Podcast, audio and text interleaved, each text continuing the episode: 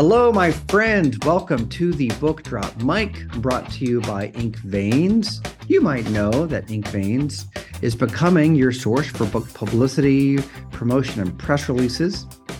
Also, so excited to remind you that the Christmas show tickets are, yes, on sale. Yes, they are indeed on sale. We are heading to 20 cities.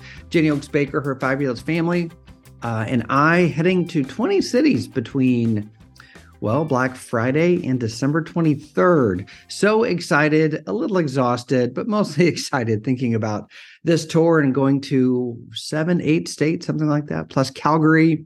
We're so excited about it. And we hope that if we're coming to a city near you, that you'll come say hello.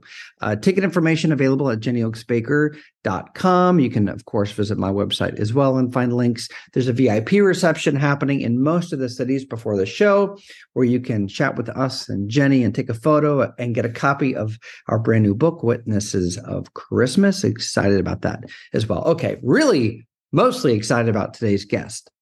Not just because I think that he's an exceptional writer, but because I think that we see fiction similarly as a tool to transform, inspire, maybe even nudge people to change, even if it's just a, a tiny adjustment here and there in our lives. We met at a writers conference some years ago and have known each other ever since, been friends. He's such a good man. His name is Steve Dunn Hanson, and I'm so glad to welcome him here at the Book Drop Mic. How are you, my friend? I'm doing really well. Thank you for having me here. Oh, so excited. Excited to do this.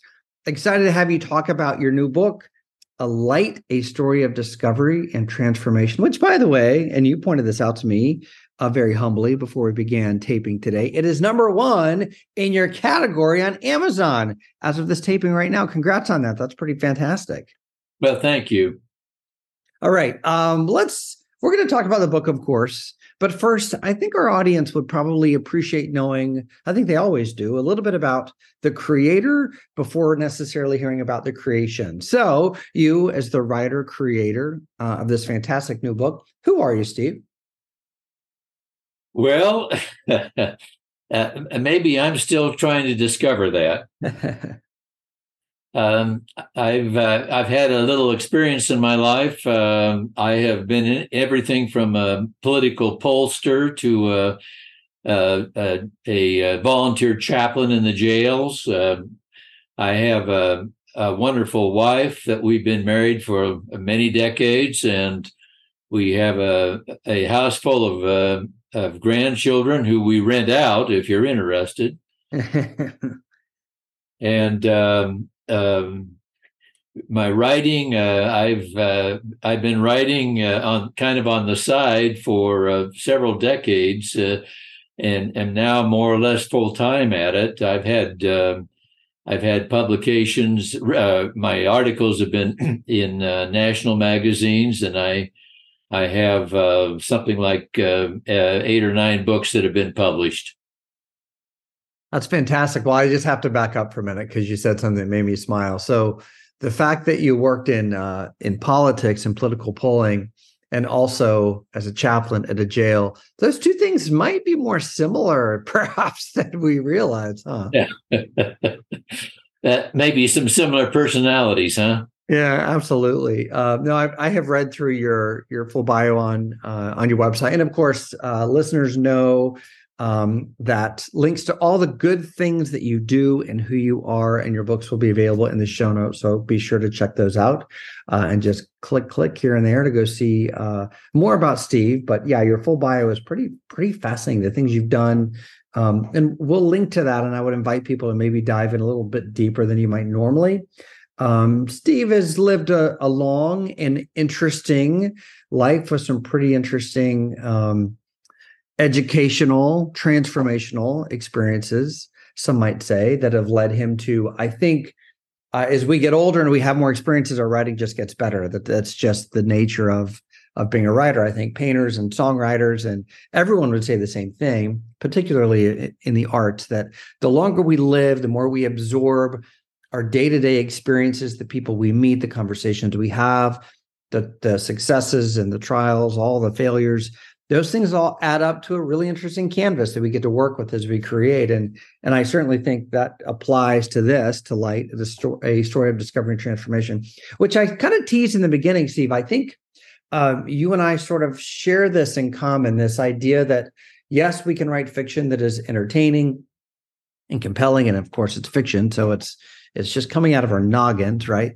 But i think that we can if we're if we're interested in doing it and not all writers are and that's okay but i think we can also use fiction to teach some real life principles. So talk to us about the new book and how maybe this this idea that you're doing more than entertaining but you're trying to teach maybe it applies here. I, uh, in in line with what you were saying, I was just thinking uh, as one gets older, it isn't just the experiences that they've had that perhaps uh, gives them greater understanding, but perhaps their ability to articulate uh, what they have experienced and how that might apply in other people's lives increases as well.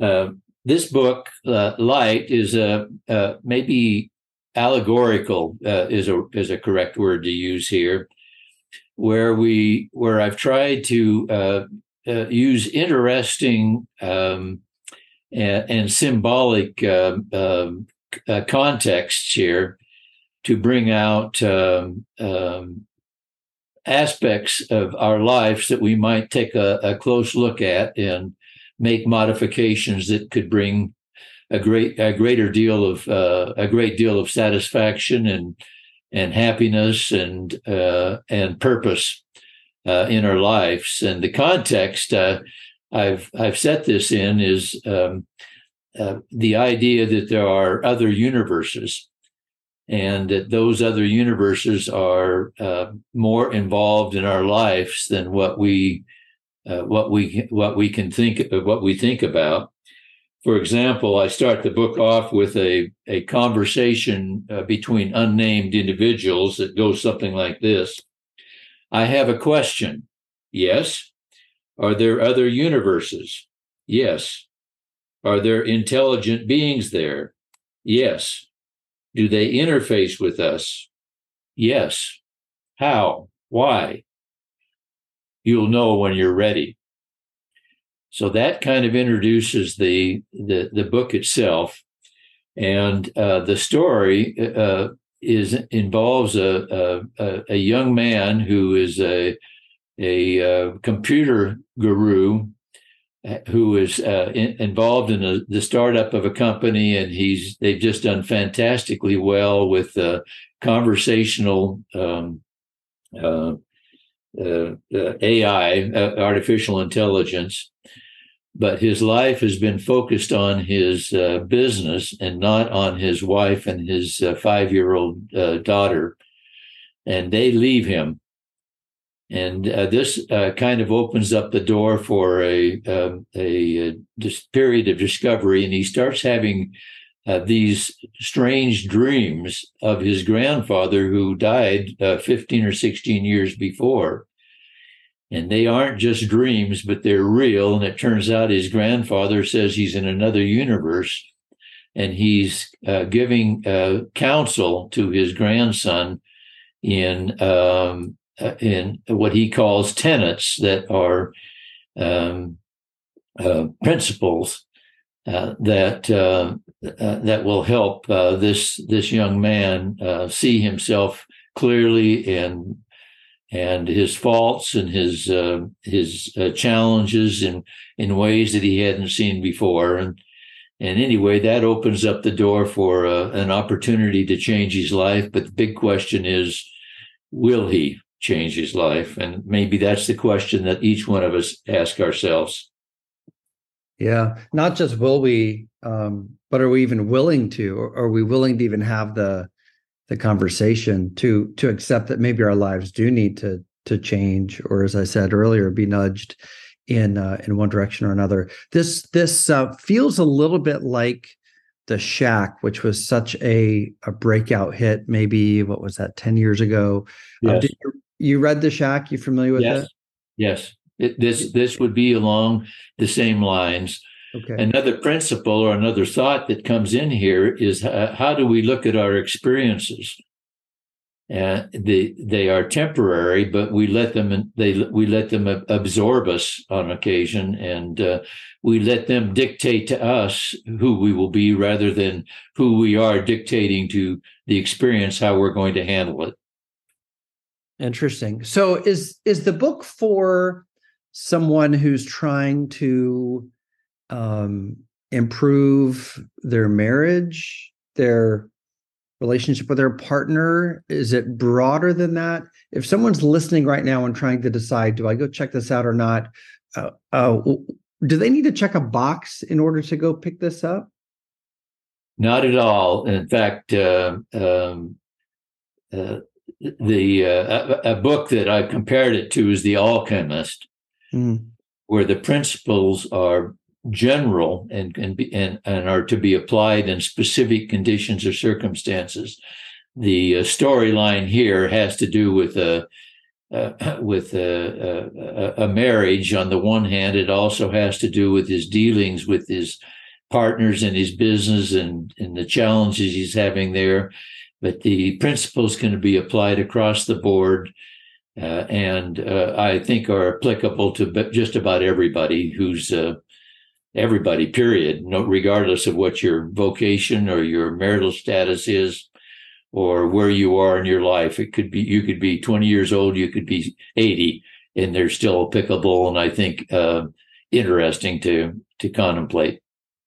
Well, those are terrific comparisons. I mean, uh, The Alchemist, uh, love, love, love that book.